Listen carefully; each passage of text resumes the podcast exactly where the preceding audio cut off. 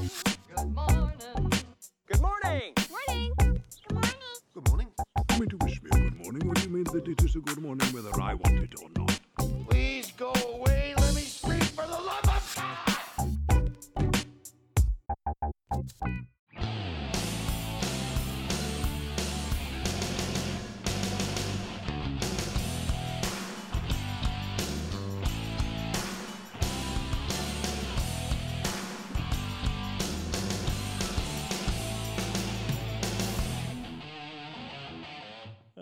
probably the most underprepared I've ever been for a show, Ben. Welcome to my world. But I can hear uh, Cherry Pie playing in the background, so I know we're off to a good start. My mind, every time I hear Cherry Pie, goes right back to Bad Grandpa. Do you remember the scene with little little kid doing the striptease? Cherry Pie? no. You don't? That's like greatest moment. It was the only great moment in I- that movie. Oh, I'm trying to think about that. I keep getting that mixed up with. Is that the one with with Robert De Niro and No, that's Bad Grandpa. And the one you're talking about is? Oh, it was a Dirty Grandpa. What's the Johnny Dirty- Knoxville one? Oh, I, I always get the I I mean I, I don't get the movies mixed up, but Yeah, I get yeah. the names of them mixed up. no, well, I've clearly know mixed which them is up. which. So I've told you I'm not prepared for the show. What one is that with the Johnny Knoxville? It's it, one's Dirty Grandpa and the other's Bad Grandpa. Okay, Dirty Grandpa. I'm pretty sure is the Jo- the Robert De Niro one. Right. Right, right. I think is there equilibrium now? We are we back? Off to a great start, knocking shit everywhere. Well, that song also happens to appear on the, the soundtrack to The Call, you know, the movie with Halle Berry. I've never seen that film. It's a really good one, but um, the guy who directed that is Brad Anderson, and he's on today's show. That's where I was going with that. Right. I see.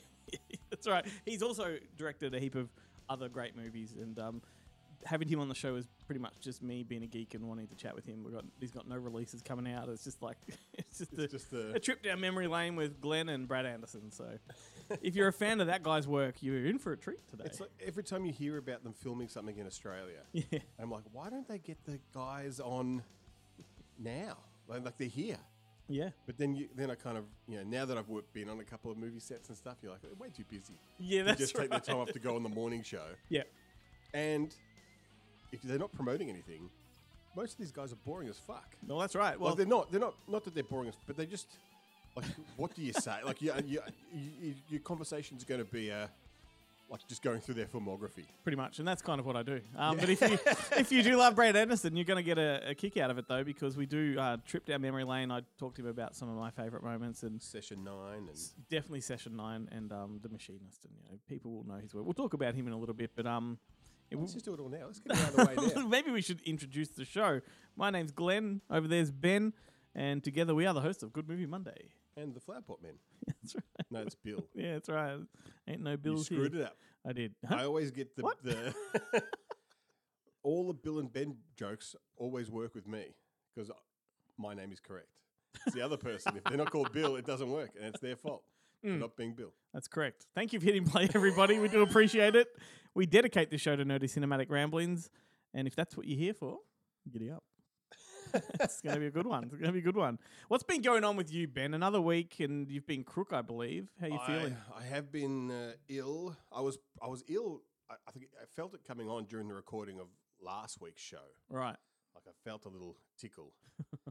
uh, and In- kept it in to himself, cockles? and kept No, it to like- himself. Yeah, in true post-pandemic fashion, don't tell anyone. just uh, yeah, went and hung out with as many old people as I possibly could. Excellent. Because uh, you know there's a housing crisis and second-hand cars are hard to get. So That's right. just doing my part for overpopulation. But I did, uh, you know, it's weird. I was looking for something to watch. Yeah. And I, I did catch up on a lot of TV, Excellent. but I also watched all those uh, Divergent movies. Wow. Which I only ever watched the first one. And Yeah. I remember thinking, oh, it's another one of these horse shit like Maze Mm. Runner and Yep. Um, Hunger Games and like Mm-hmm. and really, you know, didn't give a continental. but uh, they're perfect sick fodder movies. Yep. And I binged all three in like the day, and I had a really good time. Yeah, uh, for some reason, the director of one of those was on my radar this week, and I'm just trying to, um, I'm trying to remember why. Divergent. Hmm. Insurgent and Allegiant again. Yeah, Elegant, right. elegant. I, look, I didn't care for them when I first saw them, but I reckon I might if I go back. You know, it's a bit like Maze Runner. I didn't get a kick out of those, but I watched one of them again and it's like, well, this is better than I thought it would be. I definitely think time has a Mm. lot to play when it comes to Yeah. movies like this. Like you Yep. don't at the time when they come out. It's very easy to kind of dismiss them as Mm-hmm. popcorn, Yep. which is like hundred percent what they are. Exactly. Yeah. But then after, when you've got no no stake, when there's no stakes, Mm. and it's just at home, Yeah. you know, I- I mean, but there is. It is funny though because I was watching this and the movie that I'll be recommending later. Yeah. There are parts there that are definitely designed to work in a crowded cinema. Gotcha. Like there are gags and stuff Yeah, that yeah. you need the rest of the cinema to laugh at for you to laugh at it. Yep. And that does not happen when you're at home by yourself. It's just you going, oh yeah. Well, I also think that movies like that, as well as Maze Runner, um, Hunger Games, even Harry Potter to a lesser extent, are attached to a generation. You Yeah. know, like so when you're older than that target demographic, you don't think as much of these films. But when that time passes and you go back to them, and that age group has grown out of them, Yeah. I think they appreciate a bit more. So Yeah. maybe I'll have to go back to that one. But I'm glad you're feeling better, better enough to be here at least. You're looking better than I am. I've got a fucking eye infection right now. Yeah. like Your a- eye looks like a weeping vagina. well, I'd prefer to think of I don't know coming off the set of Blood Fist Nine, maybe something like the that. hair but- is in the middle instead of around the sides. Would you like to stroke it? Apparently, Please- please I heard don't on a hurt. podcast that the uh, that the uh, skin on the inside of your cheek is the same skin that's on the Oh, really? yeah. Okay, I've never been able to put that to the test. But, uh, interesting fact. one day, yeah, sometimes I be like bite my own cheek. like one on uh, yeah, yeah. You got to do it. what are you I'm- I'm- doing? I'm, miming it. yes, it's, What you need to do. I'm the only one that benefits from this. Yeah, I can see what that's you're the doing. way- that's the way it should be. It's it's like an alternate to two in the pink, one in the stink. Yeah, well, I'll tell you what, I've got a pink stink eye right now, and You fucking certainly hell. do. It's, It's- I feel like we're in that South Park episodes where you go, I'm not a zombie. It's just a bad case of pink eye. Oh, I'll tell you what, it's fucking annoying, and I can hardly read my notes, so it's going to be a fun all. episode. It's all weepy and shiny, and That's the ointment, which is not a good word. Uh, no. Like ointment. I love the salve. Yeah. Fuck, I need to put my glasses on. This is. Yeah, let me do that so you can't look straight in my eye like you are. It's putting me off. I'm feeling very uncomfortable right now. Stop looking at me, Ben. You squinty fuck. What's that from? Who calls someone a squinty eye? You called me that before. I can't remember what the movie is, but it's a great line in the movie, whatever movie it is. When does the you squinty eyed fuck. Fuck. Jarrett will tell me. Uh, yes, later in the and week. it's just not appropriate either. So, um, hey, how about uh, going to goodmoviemonday.com? That's our website. That's where you can find your way to all of our social media platforms. And Glenn will be putting up all the photos of his eye Oh, on the website so you can see it. we also have a Spotify playlist where you can listen to the music from our show if you enjoy that kind of thing. And uh, we've got a couple of bangers lined up for you this week. Um, as I said, Brad Anderson's our special guest. Uh, we also have uh, Jarrett coming up with his uh, physical media entertainment update. I don't know. What are we calling it these days? The, the get physical segment. I just can't believe that. Like at the start of that show, because we record, we actually record that before this. Yeah, yeah. That I made a gag. I know you did. I was wondering if you'd. and I did not hold to it at the beginning of the actual show to pay it off. I was legitimately waiting to get to the segment to see if you'd pick up on that. So glad. I remember the gag. And of course, our regular segments from uh, the Bonehead Weekly podcast. That's coming up. They're gonna. I can't remember what their what their theme is this week. Isn't it dance? Is it dance moves? No, movies? it's not this week. No? Um, oh that was the one that they gosh. were doing.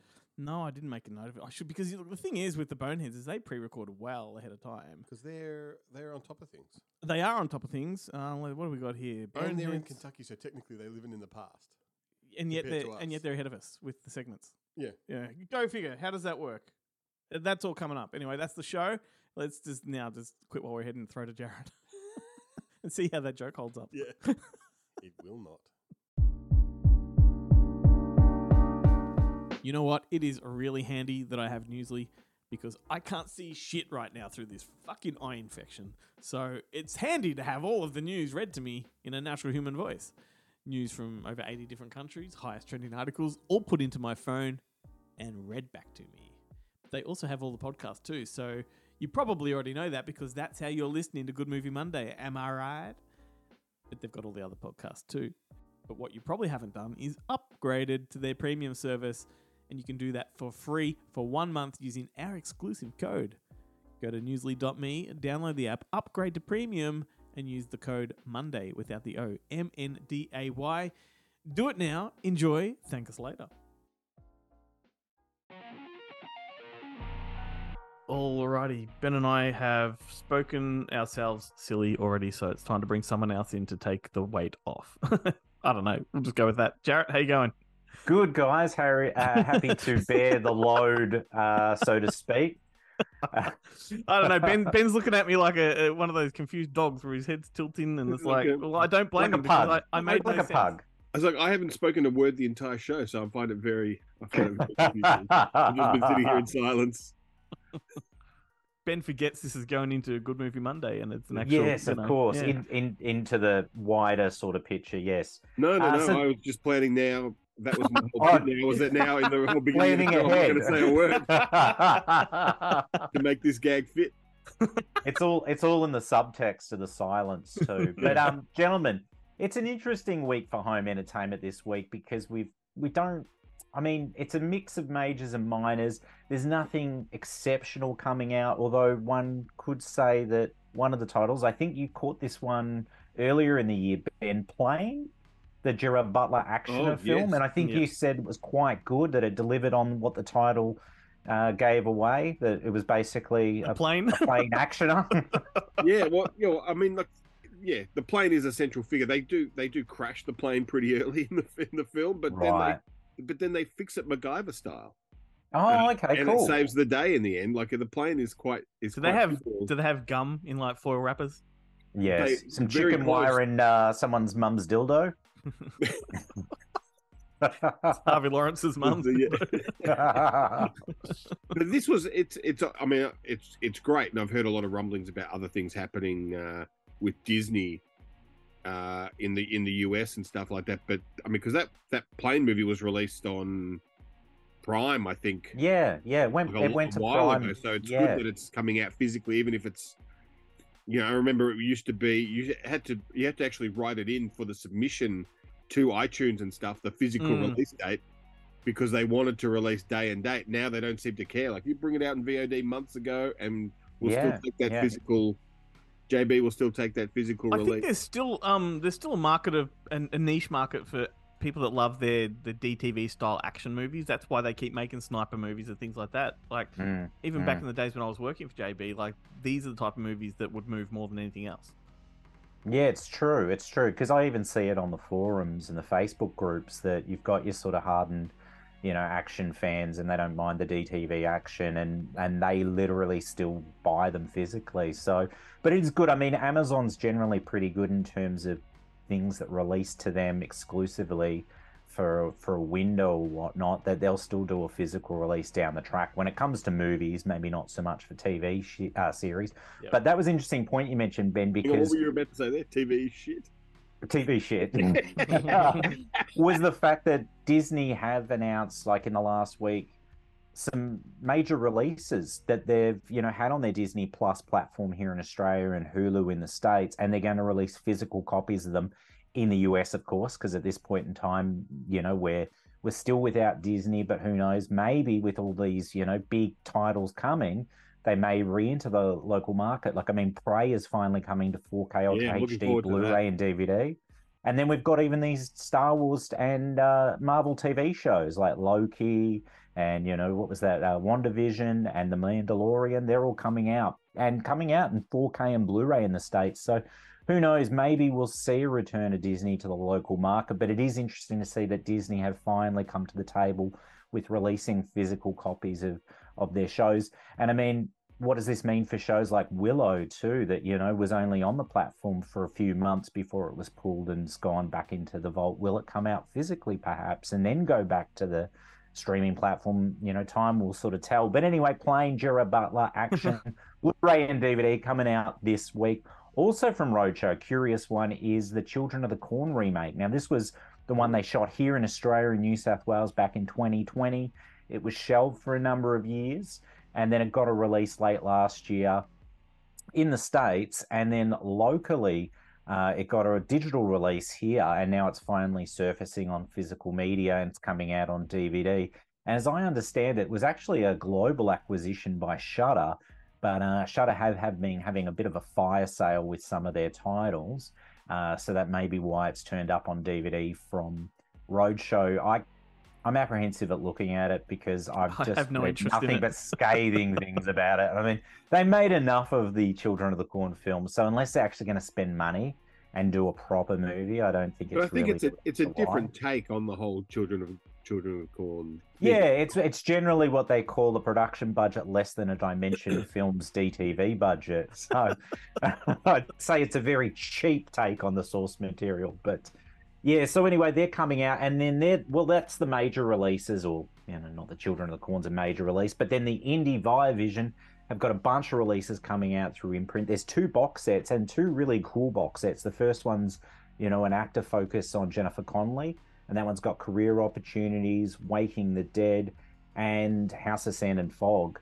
And I've actually never seen Waking the Dead, which I think stars Billy Crudup in it as well, which Hmm. I've been meaning to check it out because I've heard great things about it. But I love House of Sand and Fog. I mean, it's a super depressing film, but it's an incredible piece of cinema. just And career an opportunities also Yeah, is not depressing, but is awesome. It's great. It's such a like I literally just watched Career Opportunities again, and it's so weird that it's in that box set. Yep.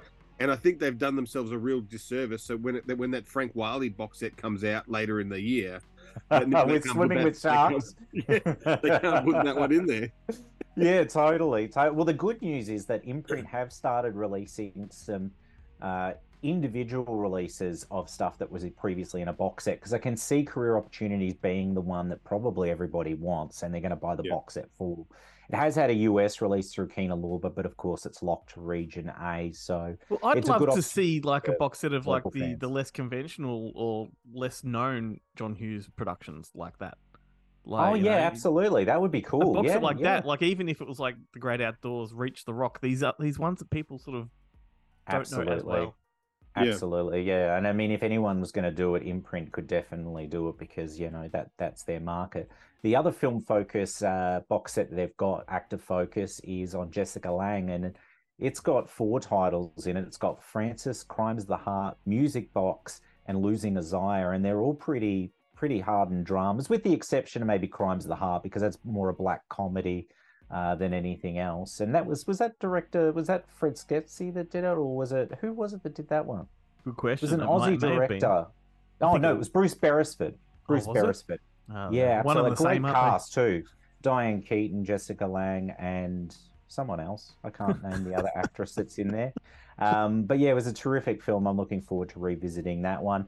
And I might mention with the Jennifer Connelly set too, there is new special feature content as well because the Career Opportunities release that came out in the States had a handful of special features, but they've actually got more content on this release. So for me, it means I'm probably going to have to double dip and buy that box set because I just really want the special edition of Career Opportunities.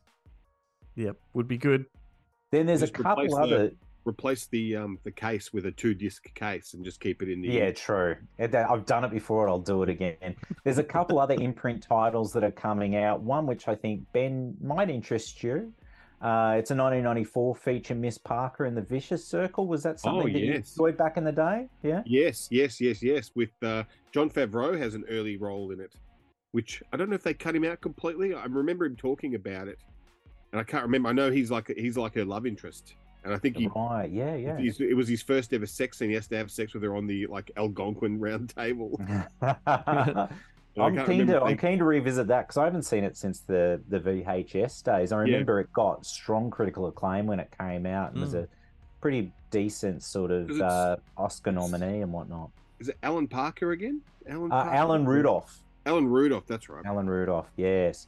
So there's that, but there's also, and I love this movie, so I'm so glad that it's getting a Blu-ray release. Searching for Bobby Fischer, Oh the yeah. um, professional, you know, tiny chess player movie from '93. It was a bit of like a, a sleeper hit when it came out. Like it came out, got a theatrical, but it really found its market on video and then subsequently TV uh, and I even always get- streaming. I always get it mixed up with that football movie about the the kid who has got a terminal. No, it's not a football movie. So the kid who's got a terminal illness. They they bring it up in like pop. Oh, The culture Cure? time. Sorry. The Cure. No, it's like it's got it's got a similar name to Bobby Fischer. Mm. Oh no, I know. Uh, not Lorenzo's Oil. No, no, no, no, no. There's no, a no. lot of sick kid There's a lot films from that films. era. but it's one of those people always talk about like it's it's one of those movies like Rich Man Poor Man where there's like a rule to watching it where you um Mm. where the you know are you man enough to admit that you cried? Yeah, yeah, yeah. Ah, yeah. yeah, like. Simon Birch. Bloody Yeah, Simon Birch. Yeah. I Uh, just realised I'm drinking from an imprint mug, so this is Oh, there you go. Nice, nicely played. they I'm, should sponsor us, Glenn. I I'm drinking from this Country Road bottle. Maybe they can sponsor the podcast too. I reckon they make a bit of money because they don't. Their shit ain't cheap. Hey, and I you just like I just love it if we were sponsored by the front bottom. Yeah, that's where I was that's- going. Yeah, yeah, totally. I'd love it if they toured Australia. Maybe you guys could do the support. um, so the other title, there is one more imprint title that's coming out, and admittedly, this is one that I've never seen. I actually never knew of this film's existence Mm. until they announced it. And it's a 2002 feature from a writer director named Karen Moncrieff, which is called Blue Car. Have either of you gentlemen ever seen or heard of this movie? I title kind of a know but. I've never seen it.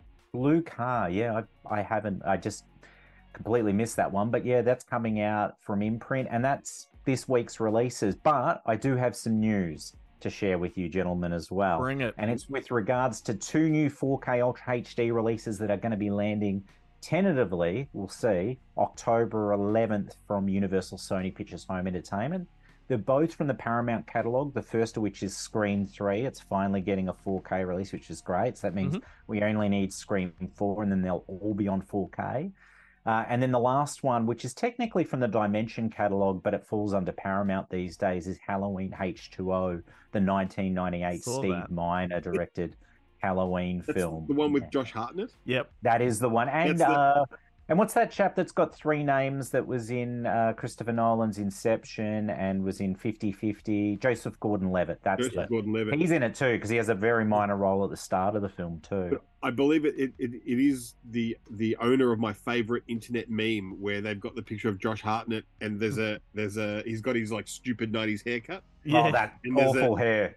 There's a like a barber shop in the background and someone's got that's the, the hardest thing to swallow about H2O. The the most depressing thing is that there's a there's literally a barbershop just like he's meters away from it. and he was rocking the same hair in the faculty too. He was, yeah. I think were they Yeah. both the same year? They were both yeah, 1998 and they're both from Kevin memory. Williamson productions. Yeah, there I think you he go. has I that mean, stupid haircut in 40 Days and 40 Nights as well. Like, like that stuck around for a while. And, they Wrath of did, Man. yeah, it did. God. That's it. it's funny the juxtaposition between seeing these, you know, uh, Josh Hartnett films from 20 or 25 years ago now, and then seeing him reemerge as like, you know, a real adult actor in, you know, Operation Fortune, Wrath of Man, and Mm. another film that I can't recall. at Oppenheimer. this point He's in got time. like a Oppenheimer, right. he's got a great haircut, and you completely take him seriously as a mathematician, which you would never do. with No. that stupid haircut.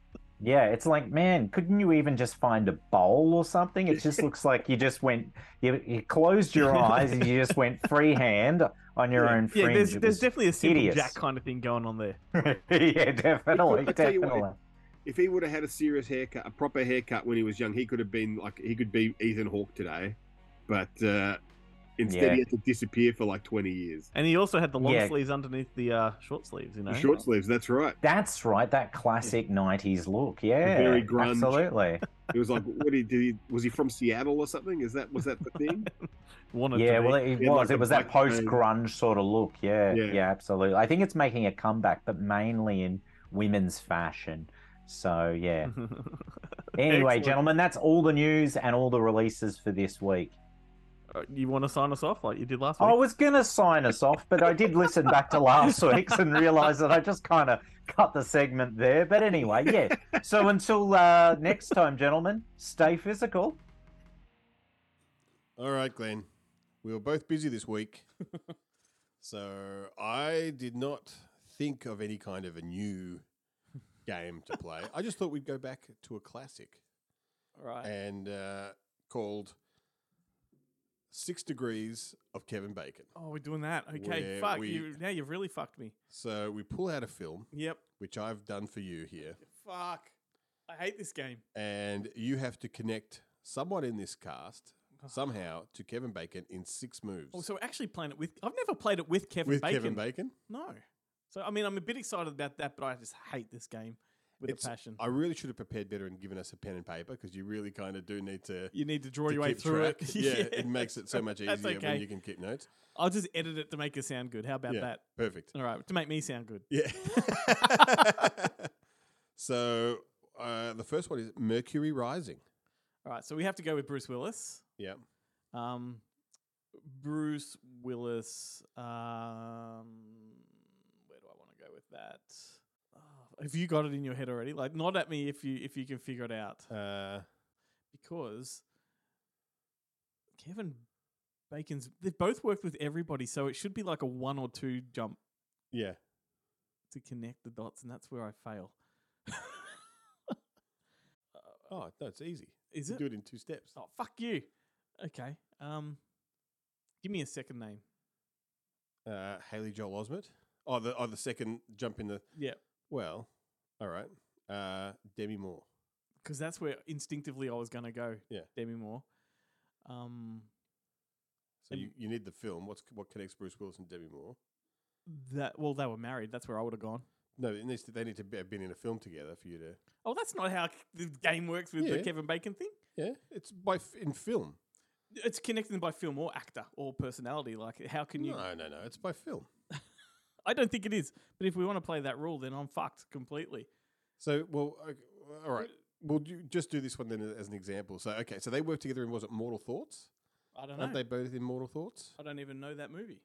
Uh, it's the one where they they're like they go as a pretty sure it's Mortal Thoughts. Never heard of it. Uh, but it, but then Demi Moore worked with Kevin Bacon in A Few Good Men. Ah, see, I wouldn't have connected that's those two two. in a few good men. Like with Yeah. some of those on big ensemble casts, I, I go for like the top I tier. think it's Mortal Thoughts. I'm pretty sure it's Mortal Thoughts that they're both in together. It's that one where they're married and one's abusive. Is it like a um? Yeah, no, they are in it together. Harvey Keitel. I'd never heard of that one. How how is it I've never heard of that one? was Uh, it a DVD movie or was it theatrical? So that was a big movie. Yeah, I don't remember it at all. It was like because it, it was around her. She was a Brat Packy type era. I know the poster though. Okay, Uh, all right. no, that game, that game. I, I don't like this, Ben. I Mm, don't like this.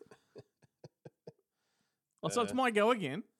Okay. Well, yeah. Okay. Well, I solved that one, but okay. but uh, We sh- I should just throw them at you. For and the that's whole- look. But the the the rule is when you pull out a name, I have to know the movie that you actually pull out of the. yeah, yeah, yeah. Yeah. Oh, of course, of course. Okay, Hook. Hook. Uh, Hook has Julia Roberts in it. Is it Julia oh, there you go. That's a two-stepper. It's Julia Roberts in a Kevin Bacon movie. Yeah. I wish I got that one. What movie were they in together? Uh, well, there's Dustin Hoffman as well in Hook. Mhm.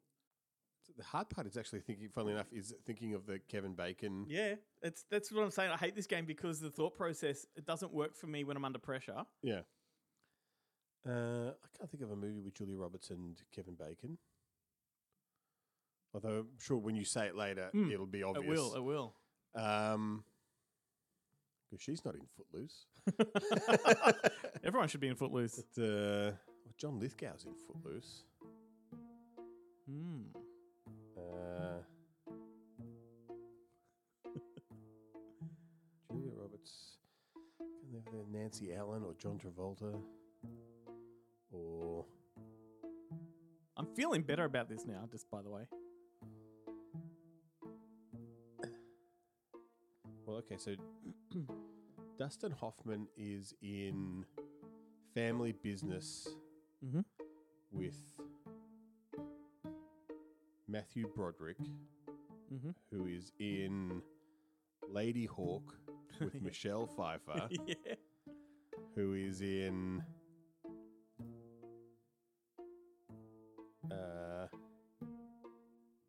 just I'm just Yeah. I'm, how I many, have how no many degrees is connections. that? What about Flatliners? Flatliners. Julie Roberts Julie and Roberts Kevin is in Bacon. Flat. Is Kevin Bacon in Flatliners? Yeah, he plays Labatio. Okay. So that- I was just going to go. So hang on. So that was. So hang on. So who did I have? I had Dustin Hoffman. Hook. Dustin Hoffman is in Hook. Matthew Broderick. Matthew Broderick is in Family Business. Um, he's in Lady Hook with Michelle Pfeiffer. So that's 3 Mhm. So I got another three. So Michelle you- Pfeiffer it's, is it's in. the, the least amount of steps is the way you win it. Yeah, if you both do it, but you just have to do it. Like when we're we're doing it, we just you just got to get there. Okay. You got to get there. We're not we're not. Oh, like uh, if you want to compete against each other for the number of steps Well, in I- I each one, we I- can. See, this is what happens when, No, when we don't plan. We don't plan the rules. All right, I'll have another go, and then I'm tapping out, man. I'm tapping out. we can do it. We can compete. That's why you need a piece of paper so you can write well, it the down. way I was like, the way I was competing was like just each shot is a co- competing against the last. oh, okay. So if I say one, then you've got to come up with the next connection.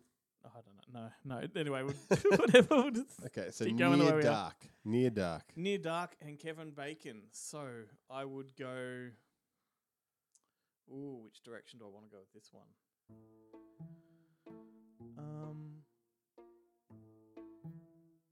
Jason Patric ever been in a movie with Julia Roberts? Hmm. Lance Henriksen. Hmm. You also indicate when you've you've connected the dots. Yeah. Um, Trying to think of who the other people are in Flatliners. Oliver Platt, Kiefer Sutherland, William Baldwin, Julia Roberts. Anyway, but what was the movie? I, uh, Near Dark. I can't even begin to connect dots with this one. So, well, who's in Near Dark? So you've, So you've got, got, Lance Henriksen, you've got Bill Paxton, Bill Paxton, Tim Thomerson. and Jason Miller's brother. You know that um, Yeah, little kid. the little kid. Yeah, but that's He's- not going to help. That's me. where my brain goes with that one. Um, Oh, Adrian okay. Pasdar. Oh, okay. I can go. Yes. So I'll go near dark. That Jason Patric brother. I don't remember his name.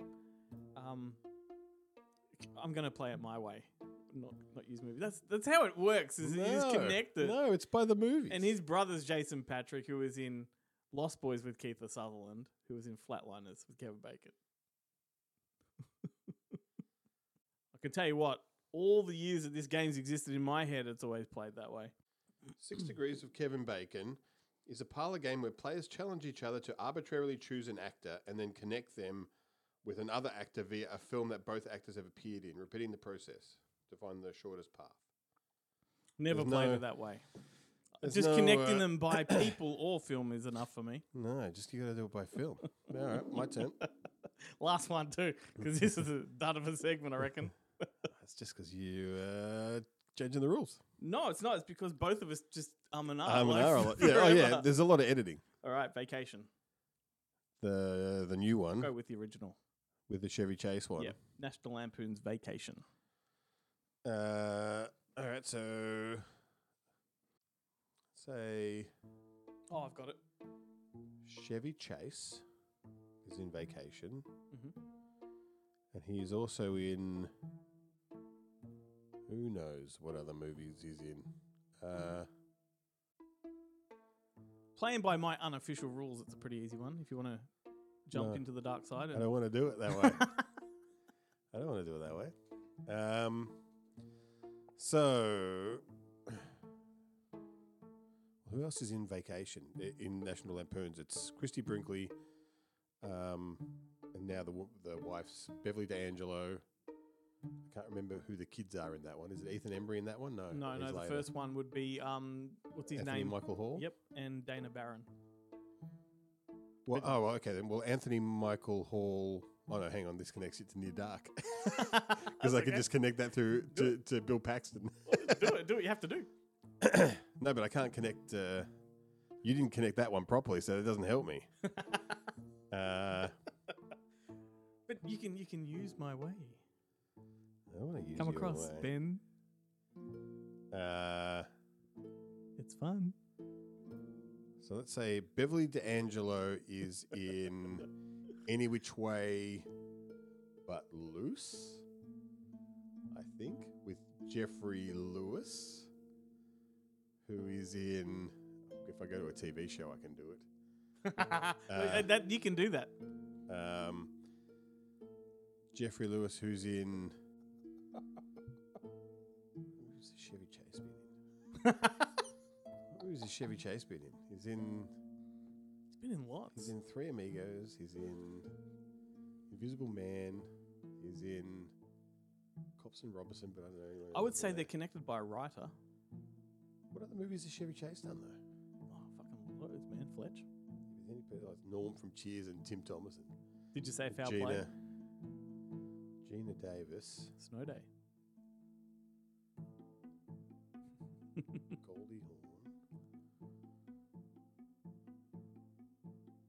Next time we should put a time limit on this. How do I get him to Bill? Can I get him to Bill Murray? Should be able to, SNL. There's got to be a way. but they must. No, that's right. What am I talking about? Okay, the So penny drop moment. Yeah, the penny drop moment. So Chevy Chase, Invisible Man stars Chevy Chase, Hmm. who is in Caddyshack with Bill Murray, who is in Wild Things with Kevin Bacon. there you go. That's Fucking hilarious. No, what I can do is just cut it into that penny drop that- moment, make you look real smart. Because I doing it my way, I was going to say um, "Vacation" written by John Hughes. John Hughes wrote "She's Having a Baby." Kevin See, Bacon. it's just as well that we did it. We did this live on air, so then I could tell you that your rules are bogus. Because other my pl- original plan was, Yep. before I thought we were just going to give shit to Chad for the whole twenty minutes, was to just give you the films a- ahead of time, so you could oh right, yeah. you can plan it ahead, and then we would compare. Like the only rule is, and it's on the honor system, is that you cannot use the computer. Yep.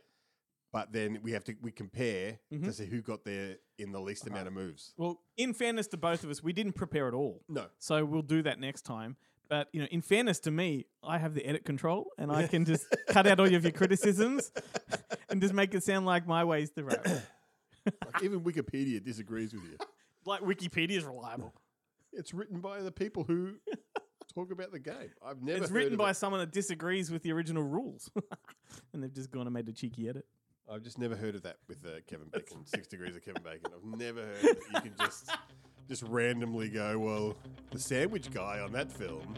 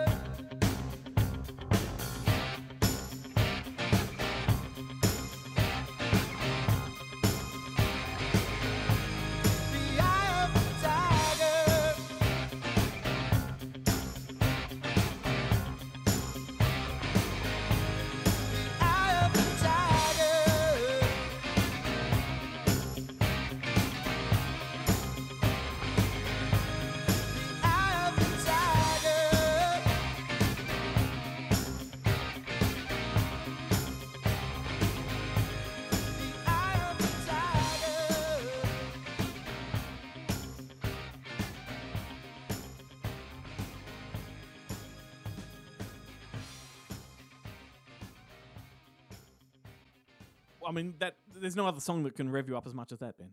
Eye of the Tiger. Like, feeling it? Eh, It's a song you listen to at the gym to make yourself go hard. I've got the eye for it. Yeah. you certainly do. That's right. Eye of vagina. It's the. Except you're uh, you're grossing out your rivals. I'm grossing myself out. I hope it doesn't dribble down to my lips. That's for sure. Ugh. Anyway, that's that's not an appropriate way to throw to a Brad Anderson interview. Like, imagine the people that are tuning into this episode for Brad Anderson and they get vagina eye. Ah, I didn't think about that from the start. Anyway, all right, Brad Anderson. Let's change the tone here. This is the guy that directed.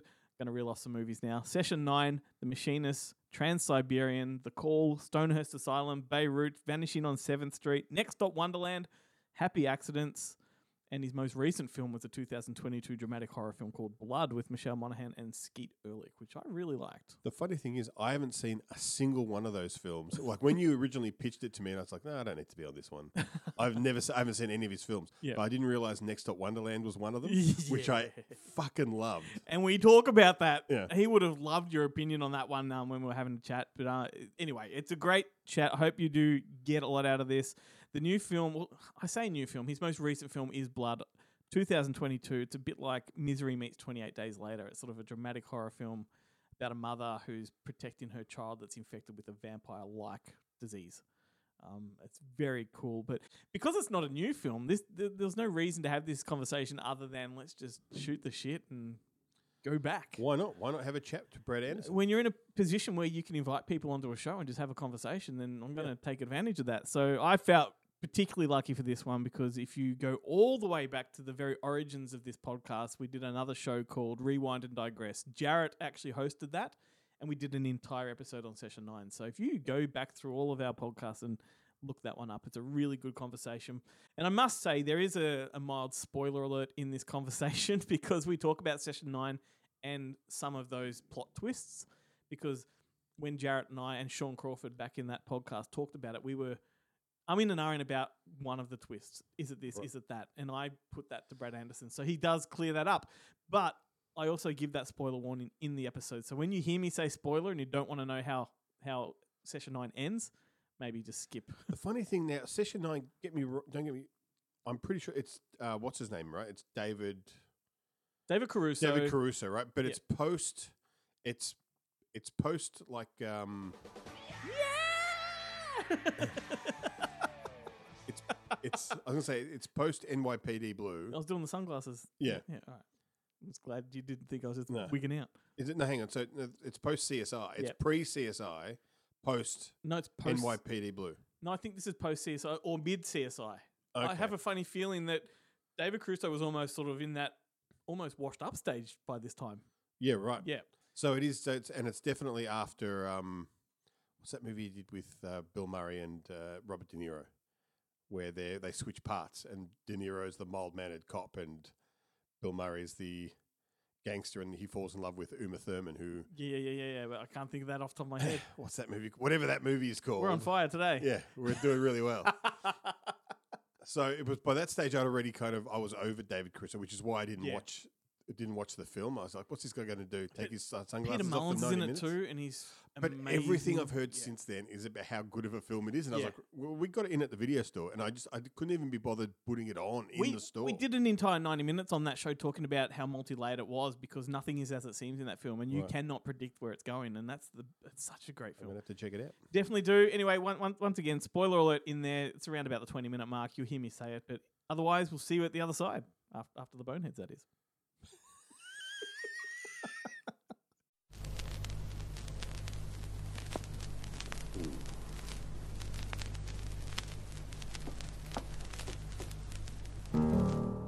I always get a thrill uh, talking to people whose work has influenced um, my film journey. So I really, really am chuffed to be talking to you. Yeah, cool. Um, so my questions are going to bounce uh, back and forth a little bit. So just uh, apologies for that. Bear with me. But I'm, I'm going to start with Blood because that's sort of the most recent one that um, is Yep. out. Um, I found this film to be completely potent. Like I really did, and it felt kind of raw, almost like a return to some of your your earlier films. Um, and firstly, I want to I want to thank you for putting kids in peril. I love it when filmmakers actually put kids in danger and actually sometimes even severely injure them because I feel like they're the kind of filmmakers you can't trust. They're the ones that, you know, they they they they're able to string you along and you don't know where they're going to take you. So this That's film funny. this film did that. Did the producers Yeah. ever you know try to pull you up on that and tell you to tone things down? Well, no, it was in the script. You know, I mean, it was part of the story that as a mother dealing with her son who's gotten who's gotten some sort of illness, as we learned in the story, and her struggle to you know kind of make him better, and so it was all about uh, you know the medical struggle of her son's survival. Um, and so putting like you know pushing the envelope in terms of what you can get away with in terms of having kids be harmed or look like they're harmed in the story but again you know given the fact that he's turning into something sort of monstrous and bad you can kind of get away with it more like you know you think about movies like the omen where they end up killing a kid at the end or maybe they don't they tried it but they you know i think you can get away with stuff. Be evil bad seeds are more open to being you know offed in a movie. Uh but yeah no i, I think that was but also you know trying to find that uh that connection between a mother and her son and and uh the emotional component of it was was what drew me to that story. I just found it kind of moving you know in that sort of heart-wrenching way of being a parent myself what you would do the the lengths you would go to protect your child or make sure your child survived or was healthy and you know like you just do anything you know, Yeah. even if it puts your own life or your own life in jeopardy you know of course right? You make those sacrifices yeah. I mean, it's a movie about sacrifice you know and sacrifice inherently means that someone has to suffer whether it's you or someone else Yeah, I, I think what made made it even more unsettling was the fact that his character remains sweet all the way through. you know? yeah You know, Yeah, um, yeah. a lot of directors would have been tempted to just make him evil. Well, we didn't, you know, we we wanted to kind of, it wasn't, it was sort of meant to tread that narrow, that line between what is the supernatural world and and a world of just like a medical anomaly, like something's happening to this kid, we don't know what. It could have a medical scientific explanation, or it could be something supernatural. He's possessed by a demon, uh, or he's just got some weird rabid new COVID nineteen type virus and this is what's happening to him so you know we kept the, the, the explanation as to what's happening to the boys. uh, kind of there's there's you know what's in the tree in the story is sort of one of the big mysteries and we kind of wanted to keep that as i always like to do and appreciate in movies where they don't answer all the questions right they leave a little bit of mystery there so we did in this but so you could you could answer it in a number of ways but i like the uh the idea of thinking of it as uh i mean obviously it's a movie it, it deals with the vampire tropes you know like the Mhm. story of a person who's being bitten and turning into a bloodthirsty creature like that's the essence of the story but we also wanted to try to keep it real you know and Mhm. and grounded and feeling like it could be it could happen and mo- this is what would you do if you were the mother of this kid you know would you go to an exorcist exorcist or would you go to figure out a way to keep him alive and find blood for him you know that Yep. was sort of the story Yep, and um, I hope I'm pronouncing his name wrong. Finley um, Vontek Hissin, Hissel. Um, yeah that's about it he's he's phenomenal in this. How old was he when you shot, and and did he comprehend the story as he was, you know, filming these grotesque scenes? oh yeah yeah these kids are they're all all the kids in like actor kids are very precocious or you know they're kind of he's yeah he was a very a very mature young kid and and got it and knew what we were doing and was really into it right you know Yeah, Uh, yeah, he's great. He's a good, good kid. Uh, you know, we, you know, it's like anything. Every time you do a movie with non-prof or kids who haven't had a lot of experience, Mhm. about you know just sort of testing them, seeing if they got the chops for what you're trying to do, and um, and also just have an inherent sort of quality to them because a lot of what their performance is just them being themselves. You know, not Mhm. Trying to play a character. So yeah, he was quite good, and um, and uh, you know, and and you know, hopefully he'll it'll when when we made it, he was uh, I don't know how old he was, nine or I think he was not nine, maybe ten. I can't remember. He was a young kid. yeah, Um, but they grow up fast. You know, that's the thing. It's weird. I saw him recently, and he's like, "Oh my god, the kid's like two years or something, sprouted up."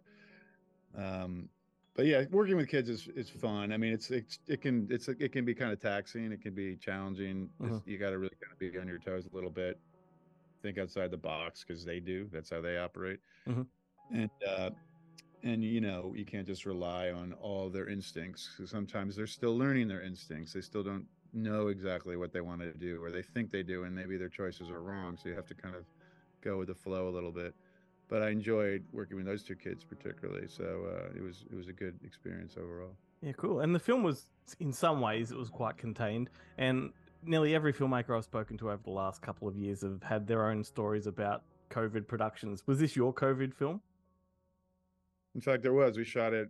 I think we were one of the first movies. Thanks that shot in the um, thick of the pandemic. Mm. Uh, we start we shot up in Winnipeg in Canada where they they didn't have a lot of cases, so we could you know. But it was like it was the, you know everyone masked up and PPE and you know and the quarantines and all that. So we uh, we but we we were I think one of the first or early features to get off the ground and complete without having to shut down. A lot of people went deep into their production and had to shut down because everyone got COVID or whatever um, back then. But we got through it, um, and it was. Uh, uh, it, you know, it, I think back at it, it just it already seems like ages ago that whole reality. Um, thankfully, uh, yeah, it's uh that that was my COVID movie, and then I yeah, because you know COVID that whole it lasted a while. It's just ended in the television world. I mean, I've done a few TV things where it's like they're just now taking off the masks and allowing you. to yep. They were a little behind the eight ball, so uh,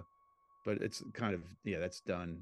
Um, I don't know, in some weird way, like when you're doing a movie like that, having that those restrictions in terms of being able to connect with people, sometimes it it can help you know like you don't get as distracted you, you just have to stay more focused um Yep. you know you don't just yeah so but but in the end it, it would much prefer not to have to you know talk to my actors wearing a face shield you know it's pain in the Yeah, it's been it's been a common story for sure. Um, Yeah. nearly everyone I've spoken to said the same. And that's the- the one thing about the interviews I've done over the last twelve to twenty four months is the, the very similar stories. yeah um, yeah. a lot of them Uh, so your your body of work, like as I said before, it's been very influential to me. Um, I've always put you in this camp of a very few select filmmakers that I consider to be like event filmmakers because every time one of your films comes out, I get particularly excited about it. You got Oh, that's such a great. such a distinct um, cinematic voice. What attracts you to projects like because they are in a way all very unique. Yeah. Well, that's it. I think it's like I like to. I mean, I, there's certain stories, uh, themes or tones that interest me. Genres. I like darker stories in the most broad stroke way of it, as opposed to say lighthearted comedies, which I've done early in my career. But I sort of took a more detour into the darker side early on in my career, just because that's kind of more in my line of thinking, or just just more interesting cinematically, frankly. I, you know, you, you think about great comedies and they're great, but you don't think about their how they look as much as how they the jokes and, and so forth.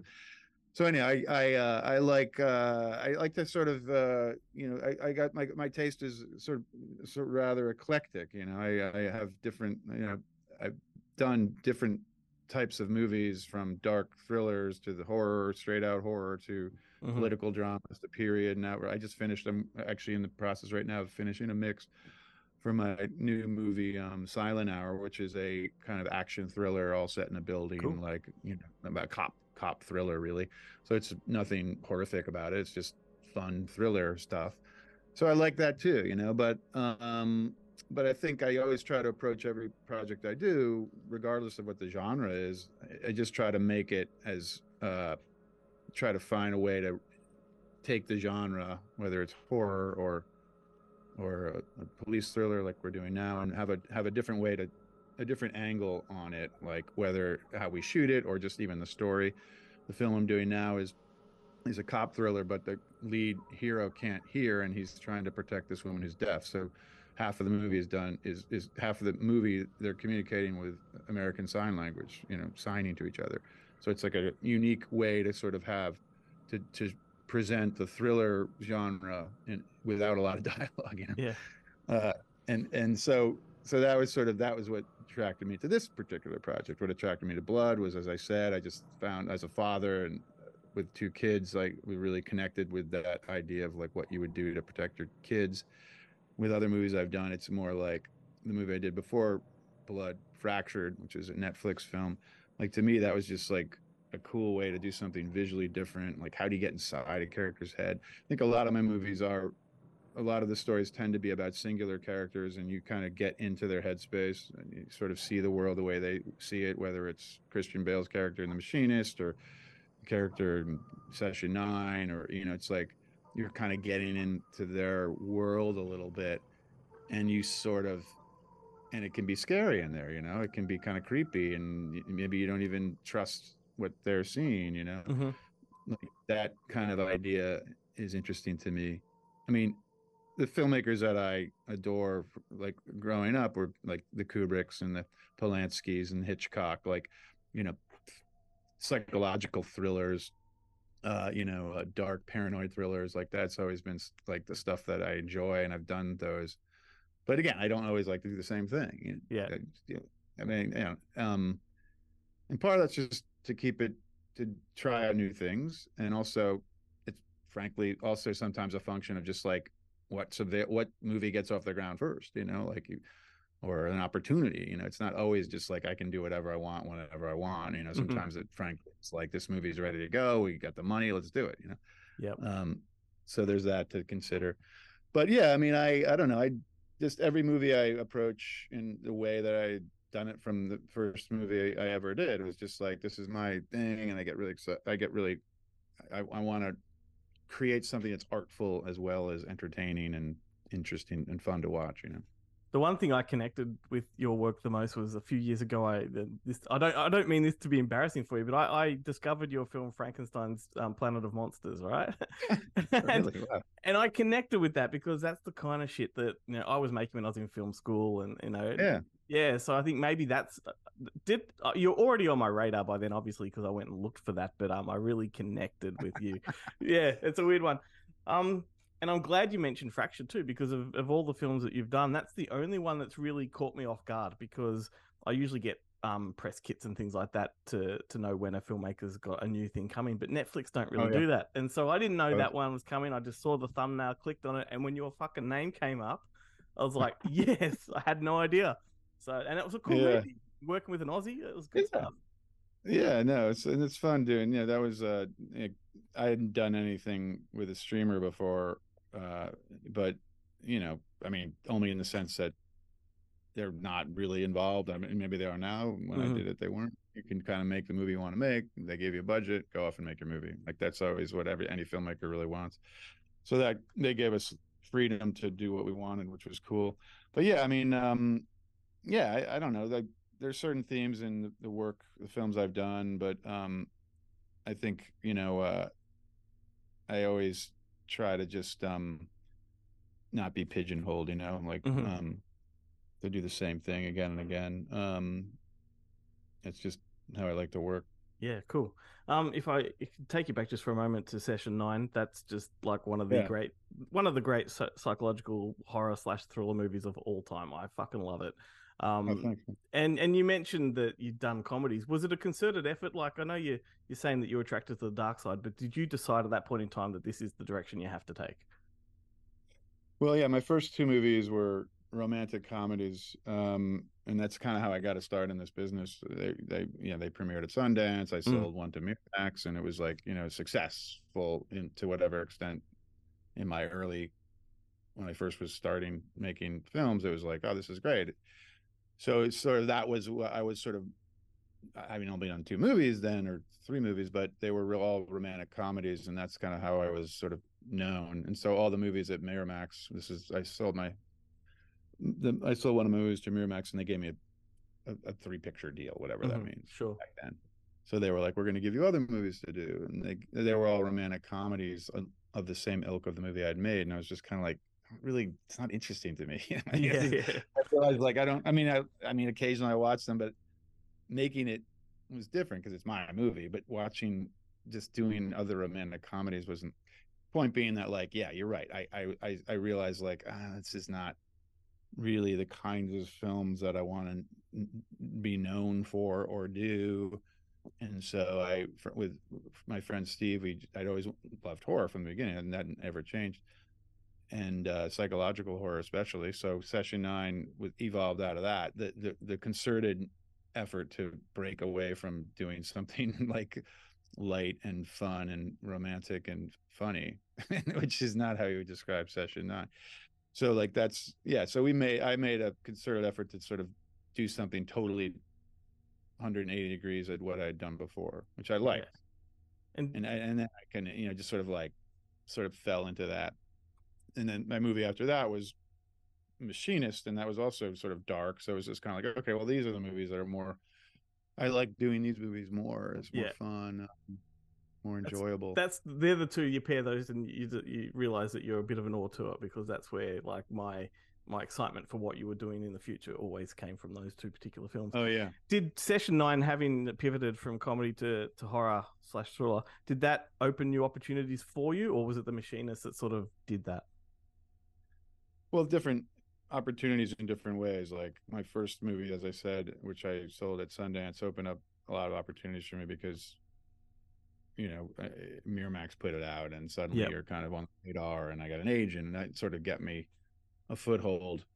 Um, and it was, you know, it did well enough, whatever. I don't know, whatever. But and I think, yeah, I I think those movies, um, not maybe in the moment, but in over the course of time, have become more uh, uh they've they've sort of gotten me and when i do interviews about any uh, any other film it's often that session nine and the machinists get brought up because those are earlier movies of mine and people seem to have liked them for whatever reason so but yeah i mean they've given me uh they, yeah particularly session nine which is made which is a small movie made for Mm. no money um i mean in the grand scheme of things no money um and uh you know that movie's surprisingly become very uh uh you know has op- like a lot of other, has opened up a lot of doors in terms of like other kinds of projects and producers who really like it want me to read a script that they've written or that they have they want to do that kind of thing you know Yeah. or even actors who've seen it or want to who admire it so yeah it's kind of cool um you know so but uh yeah so i i, I mean I, it, it, doesn't it's there's nothing bad about that like having a movie that that you know kind of helps open doors um but i you know i have this tendency to kind of uh you know i think maybe fractured was the one movie that was the closest to very session nine type movie Yep. but i haven't done a movie like that in a while I, i'd like to do another sort of dark really like really kind of quintessential kind of horror movie in a way um so i've got a couple of those in my back pocket that i'm trying to get off the ground and yet having done session nine shows that you could do that Mm. um so that doesn't hurt um but uh but yeah those films uh have Do you have helped me going yeah. do you have a lot of people asking you like you know to explain parts of Session Nine, like you know because we have conversations about it all the time on our show. Um, it's something that um that we Yep. we I, I believe I've got it worked out. A lot of people that I talk to have different opinions, and you know, I'm just going to just lay down a, a little bit of a spoiler alert here in case I do um, blurt it out. But Peter Mullan's character, like, I had it in my head that he killed on day one. Yeah. Is that is that how it wa- was in your head when you wrote it? Yeah, it is kind of well. The story was in. I wrote with my friend Steve. We wrote this script that was based on this awful murder in Boston when I was living in Boston after, for a time. Mhm. Um, and this guy uh, worked as an insurance broker or something. Came home one night from work and was just under the gun or whatever. His wife made him. This is this. These were the details from the from the actual story. Yes. His wife made him pasta dinner, and and she was uh, and and uh, one thing led to another. They got into a fight, and he killed her and cut off her head and put it in the backyard on a stake. and and and then proceeded to go to work, put on a suit and tie, get showered in the morning, and go to work every for the next four or five days, and have normal conversations with people and do work related stuff and then come home and take a shower and go to bed and get up and do his normal routine like Yeah. nothing had ever happened. Meanwhile, his wife's head was on a stake in the backyard. And like then they then you know someone I can't remember how it ended, but he got caught. And and to me that and that, and the, the the the the tagline in the story was like how could this this seemingly normal everyday guy crack like this guy did? Mm. but then completely like bury what he had done psychologically so he could go around in his everyday business. That idea was interesting to me. So yes session nine was riffing off of that and gordon's character is kind of like the guy in the movie. Yeah. He kills his wife and his child small child um and in the story i don't think he kills him on day one he kills him that night when he comes home the next when he comes to work the next day they're dead if you want to look Yeah. at that and um and we don't know that but like he does or doesn't because he's Yep. sublimated it or something and like so so then it's just kind of like he's he's now a monster and doesn't know it you know Yep. uh and then and so part of that idea of someone who can push down something as horrific as that and and and and also can not acknowledge their own monstrous impulses until the end of the movie maybe Mm. to me that's really cool and of course peter mullan the actor when he Amazing read it guy. he was Yep. it's a cool like character to play man it's crazy like it's so much going on but i mean you know purposely in the movie or even in some cases not purposely but i guess you always say oh yeah i intended that. Uh, you know it's like there's a lot of questions in the story and about the about the session tapes and and gore and then and like the characters in the session tapes that the sort of like the sort of characters we hear in in those weird tapes Mhm. and how that connects and a lot of that was like you know and and why did gordon do it? Was he possessed by simon this weird character that we hear Yep. on the tape? That was is simon like a kind of spirit that lives in that abandoned mental hospital? Was it a patient at the hospital in, in, in, in, inspire like somehow uh possessed him? Or i mean keeping a lot of the, those sort of weird possibilities alive was good. And then uh, that even the last line in the movie where you hear the, the simon character say the doctor asks him like where do you live simon? He goes i live in the gut.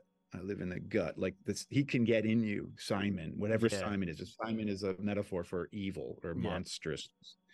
You can be possessed by him. Anyone can you know and he can get into you and like he can get in your gut and make you do awful fucking shit. Yeah. so like it's a possession movie to a certain degree you know uh but it's also a haunted house movie in a way Mhm.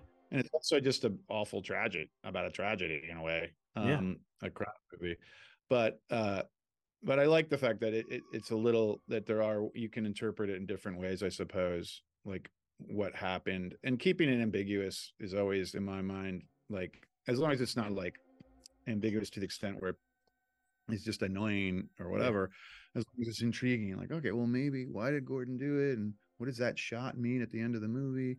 Like keeping all that stuff there is cool. Now you know the question is like how much of it is intentional versus just like in the you know when you make a movie a lot of it there's a lot of intention. Obviously you're the director you're Yeah. trying doing 10 shots and performances with the music we use whatever. All those are intentional choices but at the same time a lot of times because a movie is it's up for interpretation Yeah. so you know an audience will watch something and see something in your film that you never saw before you know and they'll be like oh cool Yeah. and you can either be like i didn't intend that but you, you like if you want to interpret that way i'm happy to have you do it I do feel Or like you- you, I do. I do feel like there were like hints in the truck, like things that were in his truck that he put there on day one Okay. that were in that flashback right at the end. I'm like, that shit wouldn't be there unless it was this particular. Yeah, no, in we- time.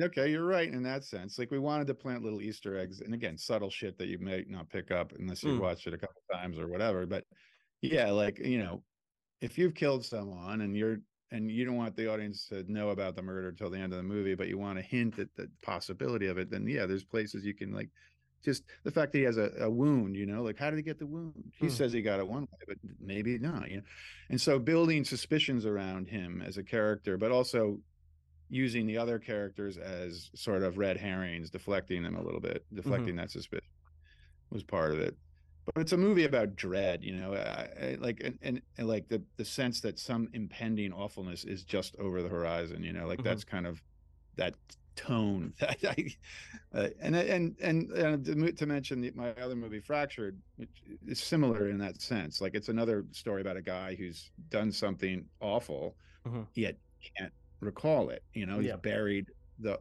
he's buried the crime in a way, and then comes to the awful realization of what he's done, or maybe doesn't. You know, in the end of the movie, like is Gordon aware of what what he's done, or is he going to live forever in his his sort of like fantasy of he's an innocent man, or if ultimately Mhm. when he's charged. So yeah, I like those movies. I think maybe. I mean, like I think about one of the first films I saw, one of my first, like Hitchcock Psycho. You know, it's the same idea. You know, at the end of the movie, like here you've got like, you know, a character who has completely become this monster, this his mother, and like you know, that was there was a bit of that in the movie. You know, in the sense of uh, having a split personality. You know, um, you know, uh, and se- seeming to be one thing, but in reality or something else. That's always creepy. The fact that anyone, a seemingly normal, sweet person, you know, um, like Norman Bates, could be a monster. You know, like that's always a creepy premise. For sure. Absolutely. Um, before I begin to wrap things up, I want to throw some fun questions at you. Um, I used to own a video store and I used to love recommending your films to people. And I'm hoping that there are some people listening that if they don't know your work, they'll be very keen to go and, and dive into it. But I'm wondering if, cool. if you know, if you had to recommend one of your films to somebody that's never heard of you, which one would it be? And you can't say Blood because every director always says the most recent one. The last movie they did. yeah. Um, I did actually. It's not a movie, but it's a show I did. It's a it's an episode of a show I did, which I really liked. This, it's this, it was a show that came out, uh, and it's on video. I, I mean, it's on video. It's on some. You can get probably streaming. I'm not sure, but it's called. It was a it was an episode of a show called Masters of Horror, and Great it was show. like a series of uh, directors that they hired, like you know Wes Craven and other people like myself who were you know not on that level, but Mhm. they hired like several directors and they basically allowed you to go and make any dark horror movie you want as long as it was under an hour and that you know there were no strings. It was really cool. It was a cool premise and there were some good good episodes or whatever and then it was like an anthology like like Yeah. sort of like mirror or something.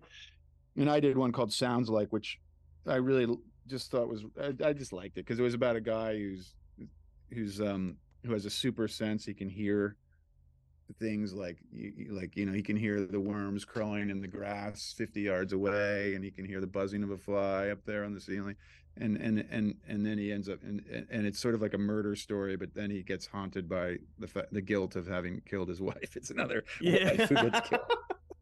I'm sensing the theme It's here. all, but anyhow, it's all sound. It's all. It's the whole movie is very much based on the use of sound, kind of Mhm. like Session. Yeah. a lot of sound employed in that movie to tell the story. Anyhow, I just mentioned that because it's something that maybe not a lot of people have seen, but it's a it's called Sounds Like, and it was part of the Masters of Horror anthology, and it's not a feature, but it's I- just really liked. I was quite proud of what we pulled off on a low budget and, under Yeah. an hour. It's a creepy kind of like, and there's great music in it, and it's really great sound design. I mean, in terms of features, I mean, I don't know. I'd go maybe go. I'd be, you know, I would say if you're interested in my work and want to see the ver- the versatility of a director who can who likes trying out different genres, go see one of my first films called Next Stop Wonderland, which was a romantic comedy, one that I sold to Miramax um, with Hope Davis and uh, and uh, and a, a really great cast of characters. It was my first sort of independent film, and it's a it's a sweet uh, romantic comedy set in Boston. Great soundtrack, totally different than a lot of my other work. But what I'm saying is, as a director, you're always trying to reinvent. I, I at least I am, is trying Mhm. to sort of reinvent myself a little bit. Um, so that might, you know, the ones, the darker ones are out there, and you can watch them, and they're cool. But uh, there's something. It might be interesting to see something on, on a lighter scale. And it's not like goofy. rom- It's not like, you know, like it's not goofy romantic comedy. Like you know, it's more like a. a it's a little bit more of a, a melancholy, like whimsical romantic comedy. Yeah. So, and, and, and if I'm not mistaken, that was like one of the earlier shot on digital, wasn't it?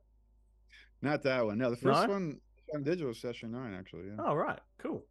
There we go. Yeah, yeah. Um, I'm glad you you did mention Masters of Horror though. Um, Mick Garris is a good friend of our shows, and Yeah, the- yeah. the thing Yeah, about the thing about that um show was they treated every episode like a movie. Like they felt like actual Yeah, yeah. movies. uh, That's what was cool about it. You could you're essentially making an hour long movie, and it wasn't like an episode of a show.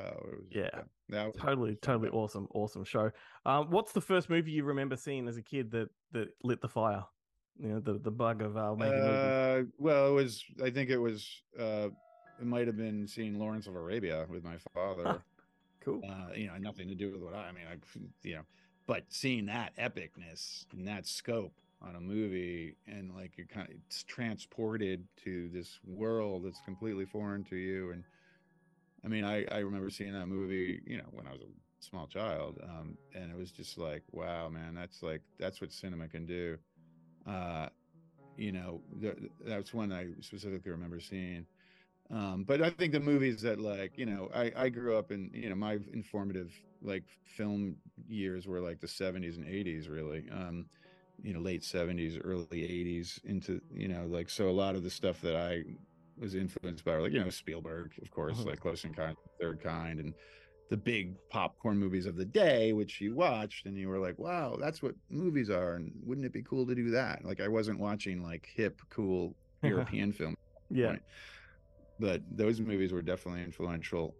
But yeah, for some reason, Lawrence of Arabia, which I still to this day like, it's like that's a mas- that's masterful filmmaking. No, it can't be any way, any other way to put it. yeah. Only just before we um we jumped online together, I was watching um Christopher Nolan do one of those videos, going through a video store and picking out favorites, and Lawrence of Arabia was like just the one Oh, that, yeah? that Yeah. stood out. Like it's it's a it's a common He's got the- Yeah, he's got the the precision of like directing the way David Lean did. I mean, he's like a, master, you know. So yeah, I can yeah, see that. for sure.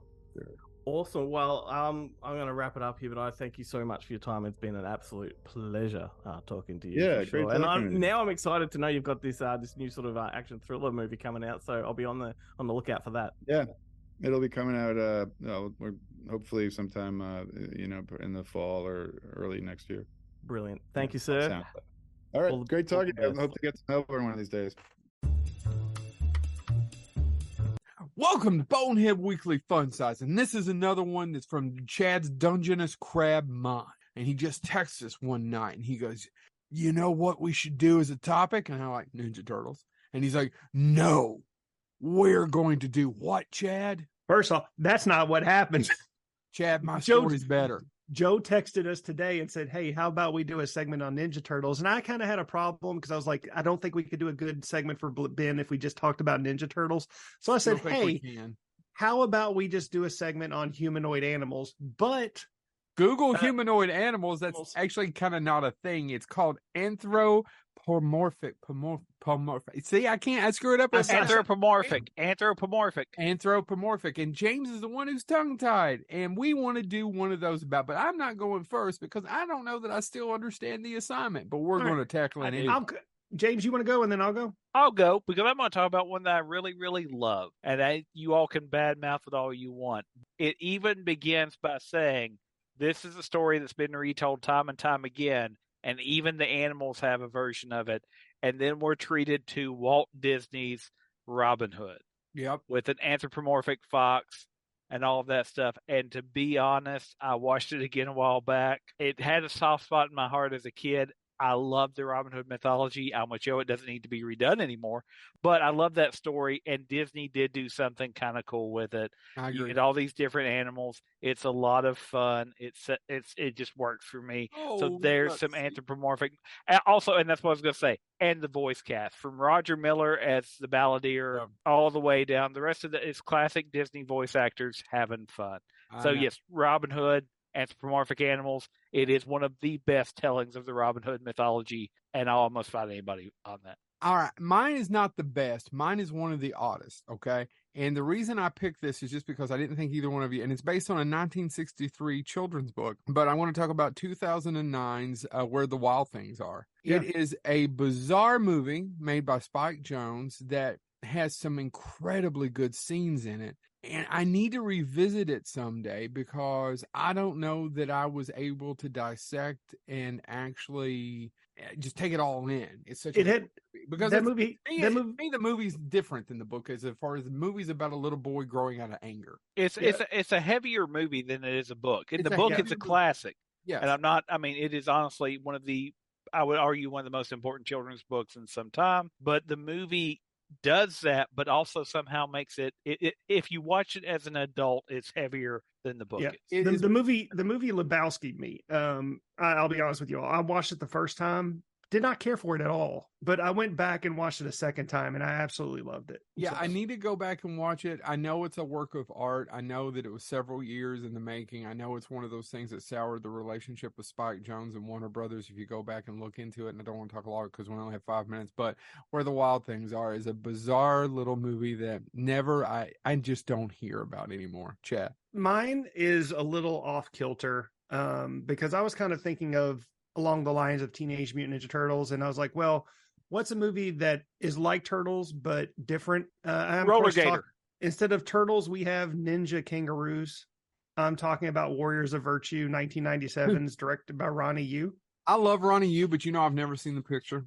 Okay, there's two reasons to watch it. One, Angus Macfadyen just scene ch- uh, chewing every single scene that he's in, just over the top cartoonish style. Simply the the way the movie is shot, it's absolutely stunningly beautiful. The plot's a little weak. Uh, the kid actor Mario Yedidia, I think is how you pronounce his name. Uh, he doesn't. He's not very well cast in this movie. But the the ninja kangaroos are they each ninja each kangaroo is powered by a certain element. You have metal, you have wood, you have fire, air, so on and so forth. Heart. No, there's no heart. There's no Captain Planet in this one. They replaced heart with metal. I do my music. uh, but yeah, uh, and also Doug Jones plays one of the kangaroos. Another reason to watch it. But I mean, it also has another support. It has a great supporting cast. Dennis Dun's in it for a few minutes, guys. Uh, the, the he, if you don't know who I'm talking about, he's the gentleman from Big Trouble in Little China. Uh, also, Tom Tolles and Lee Arenberg is in it as well, as, along with Michael J. Anderson. Uh, but yeah, it's a great, it's an interesting film. Uh, it's right there in the tone of teen, uh, Teenage Mutant Ninja Turtles, just not as well done. So, Warriors of Virtue. Again, I'm a huge fan of Ronnie Yu as well. This has been Bonehead Weekly Fun Size. What did they say? Anna, Anna. Anthropomorphic. Yeah, that's it's, Which is hard to say You've got to with be a careful when you're blocked googling. You nose. know, do like. Well, you always as long as you put as long as you put Rule Thirty Four before it, you'll be fine. Just leave that. I'm just let's just not explain it. just leave it out there for people to try at home. All right, you can explain it to me after the show. Rule Thirty Four. Where the Wild Things Are. That's a fantastic movie, and and of course, um, Warriors of Virtue. I keep strumming my thing. You're strumming my pain with your fingers with that thing. yeah, Warriors of Virtue. I Haven't heard that movie come up for a long time. I remember it being such a big deal at the time. Like the kids loved like that and Holes with Shia LaBeouf, LaBeouf and Sigourney Weaver. Yeah, yeah. LaBeouf. LaBeouf. LaBeouf. I always think it's like LaBeouf after after uh, what you call it? Um, what's it, the Cowboys or whatever. What's the what was the Coen Brothers remake of the John Wayne movie? The True Grit. True Grit. Yeah, yeah, yeah. And Matt Damon's. There uh, was a Warriors of Virtue too. LaBeouf. Nathan Phillips was in. Did you know that? Really? No, I didn't. Yeah, I remember seeing that. I can't find it anywhere. I, I remember wanting to be a completist and add it to my collection. Of Nathan Phillips films or of Warriors of Virtue films? Warriors of Virtue. like it had some kind of tragic backstory because I think the stuntman died making that film. So some there's some weird story behind it. He just died doing what he loved. That's That's right. tragic. I love that Chad also mentioned Teenage Mutant Ninja Turtles because that comes out this week at the cinemas. Good timing. Good timing. Well done. Excellent. Yes. Well done, Chad. You've done it again. Should we recommend some movies? Let's do it. All right, I've made no notes here. I just know what I'm going to recommend, and Do it it. is uh, attached to the song that we played just before the Boneheads, or before Brad Anderson, I should say. Uh, Eye of the Tiger. It's a movie from 1986 with Gary Busey. What a banger of a movie! I have not seen this movie since VHS days. It's one of those ones I had with like Dead Bang and and um, Above the Law or Fixing the Shadow. That Yeah. Charlie Sheen one with the motorbikes. Michael Madsen. I think it's much better than uh, Dead Bang. I know you love Dead Bang, and I was so down for it when I watched it, and I'm like, "Ugh." I love Dead Bang with passion. As- anyway, John Frankenheimer, isn't it?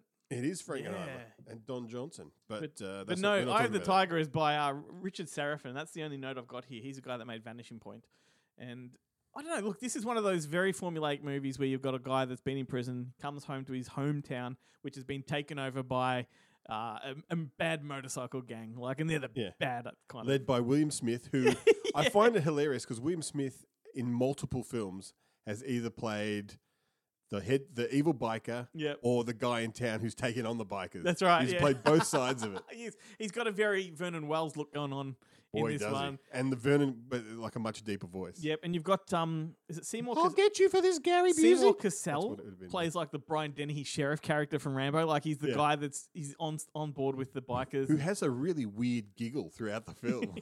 he's, he's it's, I mean, I would have picked someone else to play that character. To be honest with you, He's a very odd choice.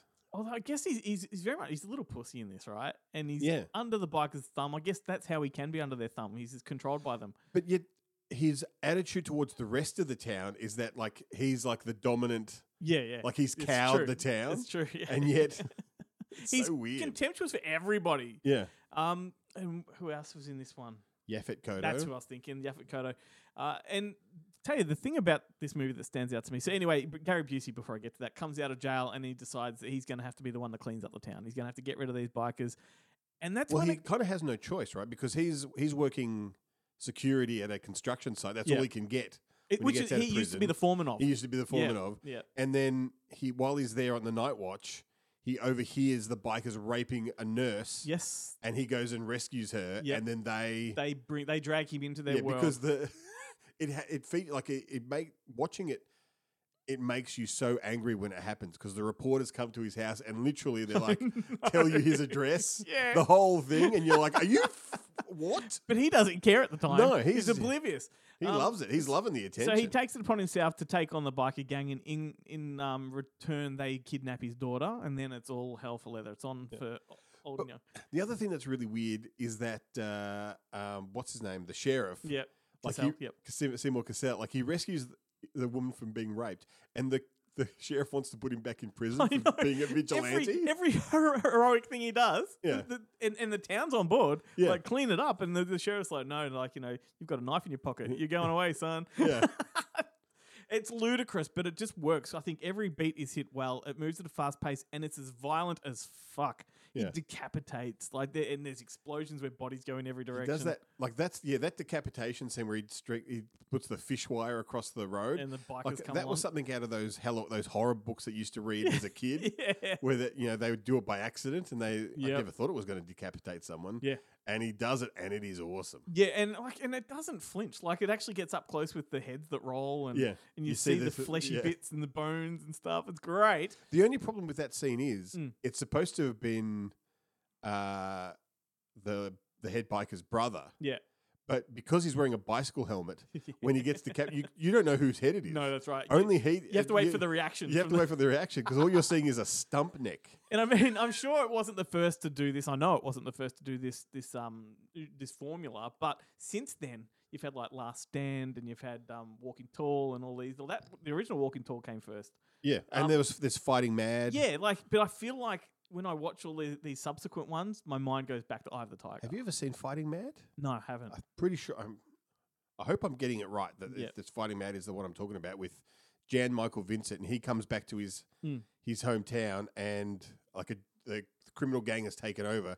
So he calls his brother Kris Kristofferson, who's like a Vietnam vet, to come with his buddies and get rid of the bad element, and they Yeah. do. Yep. But then they decide to take over the town, and they're Ah. even worse than the. That's so great. then Jan Michael Vincent has to stand up and uh, take on his own brother If to we were save the if town. we were doing actual themed episodes again, we could do that genre as a We could theme. do it, yeah. Oh, that'd be fantastic. Maybe throw it to the Boneheads and let them tackle it. But um, It'd be great. There you go. So Eye of the Tiger. Good excuse to play a song. Great movie. And Gary Busey back then was the best. He was the best. Like it's before he became goofy. because it's Silver Bullet. It's actually no, it's pre. It's it's actually a, around. It's not. It's before Lethal Weapon. And But he's in Lethal Weapon shape. He's Mr. Joshua shape. He's Yeah, not yeah, yeah. Silver Yeah. Bullet where he's the fat uncle. No, that's right. Or Buddy Holly when he's skinny. When he's skinny, yeah. yeah, totally. Um, uh, but he's always loved buttered sausages. Yeah. Yeah.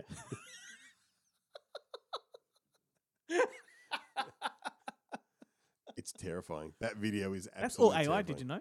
Is it really? It's not him. Yeah, it's AI. That is amazing. I know. It's fucking incredible. I kiss it on the lips. Oh wow. Yeah, um, I'll play it at the end of the uh, episode after the song, everyone. All right, your turn to recommend. Uh, well, look, I I did uh, jump on on uh, well jump on. I did go through my DVD collection looking for another '80s banger when I saw that you were doing this one. And like, it's got to be an easy. And I watched a bunch. Like I, I or I tried to watch like things like Asphalt Warriors, which is a Mm. French Yep. kind of Serpico type movie, but with Daniel Auteuil playing um, Mm. the the uh, Al Pacino kind of character Yep. and stuff. But in the end, I just I put them on, and I hadn't seen it. I hadn't actually watched it properly. I'd just seen the trailer, and Yeah. the trailer was great. But I was just like, I can't be fucked watching this. And so instead, I skipped a decade. I went to the '90s, and I was like, you know what? Mm. And also, because and this will come up later, I wanted to choose a movie that shared its title with the song. Yep. And so I was like, well, Broken Arrow has a great song. Yeah. so I'll do Broken Arrow, Mm, yeah. which is, you know, John Woo's, I think, second um, English language film after Hard Target. Yep. But I think this was, I think he'd already done Hard Target, but this is when Hard Boiled and, um, uh, what's it, what was the other one? The Hitman one uh, with Chow Yun-Fat. Mm. They're both with Chow Yun-Fat Yeah, yeah, Killer. yeah, yeah. And we're really blowing up, like on video here. And so, And you I know, think Bro- Broken Arrow was a big deal. And, I think you know, Broken Arrow was John Travolta's first step away from Pulp Fiction. Yeah, and it's it shows like it was. It's an amazing when you look back on it now, historically speaking, it is an amazing film because John Travolta is essentially the villain of the film. Yep. Christian Slater is the hero. John Travolta gets top billing. Yeah, that's right. All of the stuff it's on him, and he like has obviously seen what's worked with Pulp Fiction, Mhm. and so he is trying. Even though he didn't really have a lot of these affectations and stuff in Pulp Fiction, it was just a cool character. Yeah, yeah. He like the way he holds his cigarette, He changed. the way he talks. He really is mugging for the camera and trying to, you know, Mhm. pull a Steve McQueen in the Magnificent Seven and steal every shot he's in. One of the great Hollywood comebacks, and that era, like I reckon, ten years of his career from Pulp Fiction, you know, onwards, is just defined by those characters. by those kind of characters, yeah, and this is where it started for him. I think this would have been the first film he ever played the bad guy in. Yeah, and Face Off, he's good in Face Off. He's great in Face Off, yeah. Yeah. which would come later. Yep. Um, Not too and- much later though. No, no, no. I think Yeah. it's like the next, Yeah, it's a couple of years.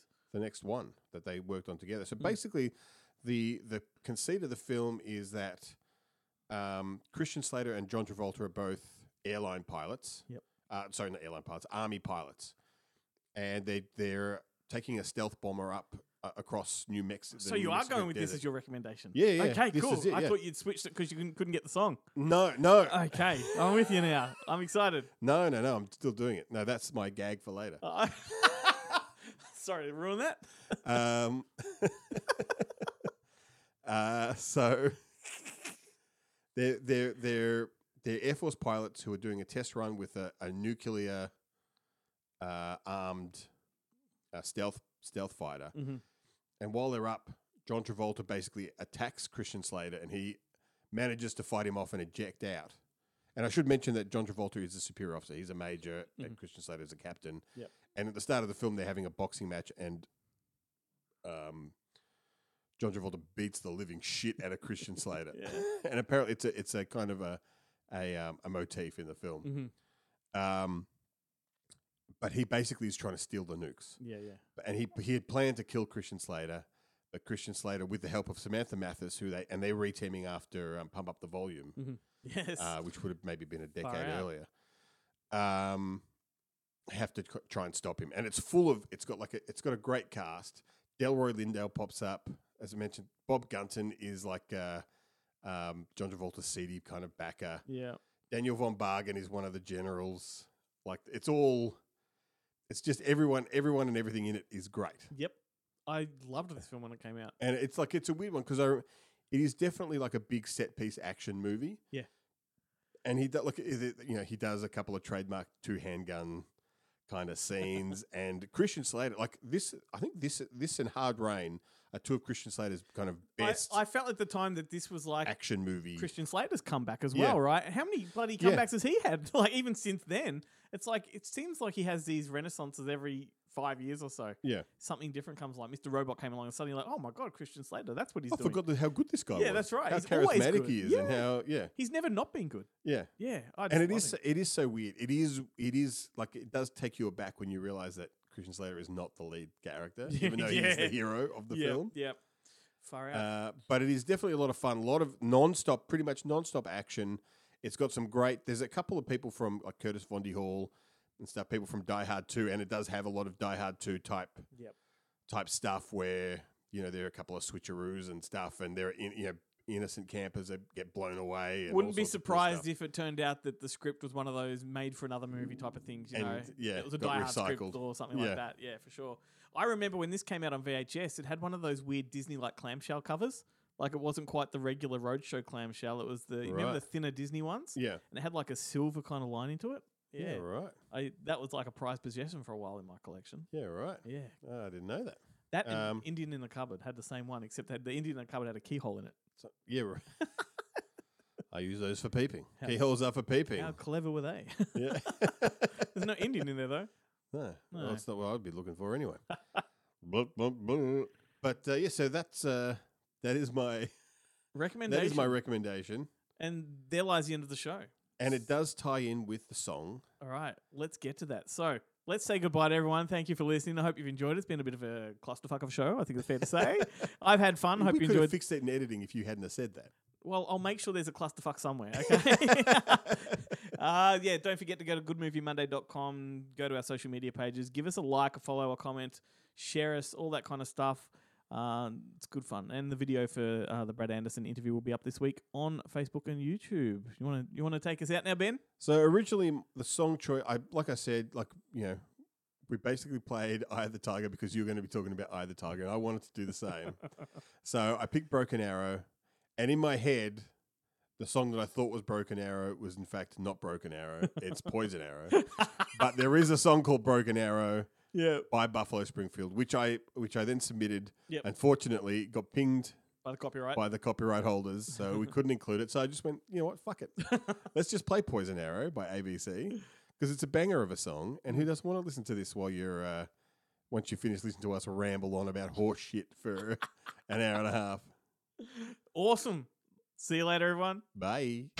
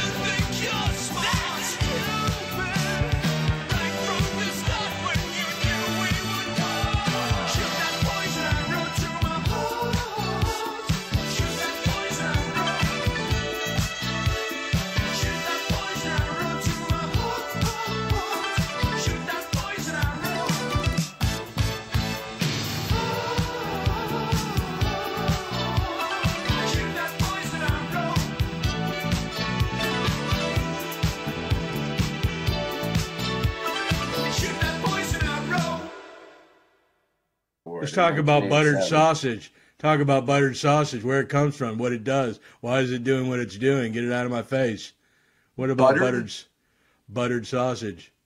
That's not your jam. It's not your thing. You don't like it. It's not my jam. I don't buy jam. I buy honey, and I kiss it on the lips.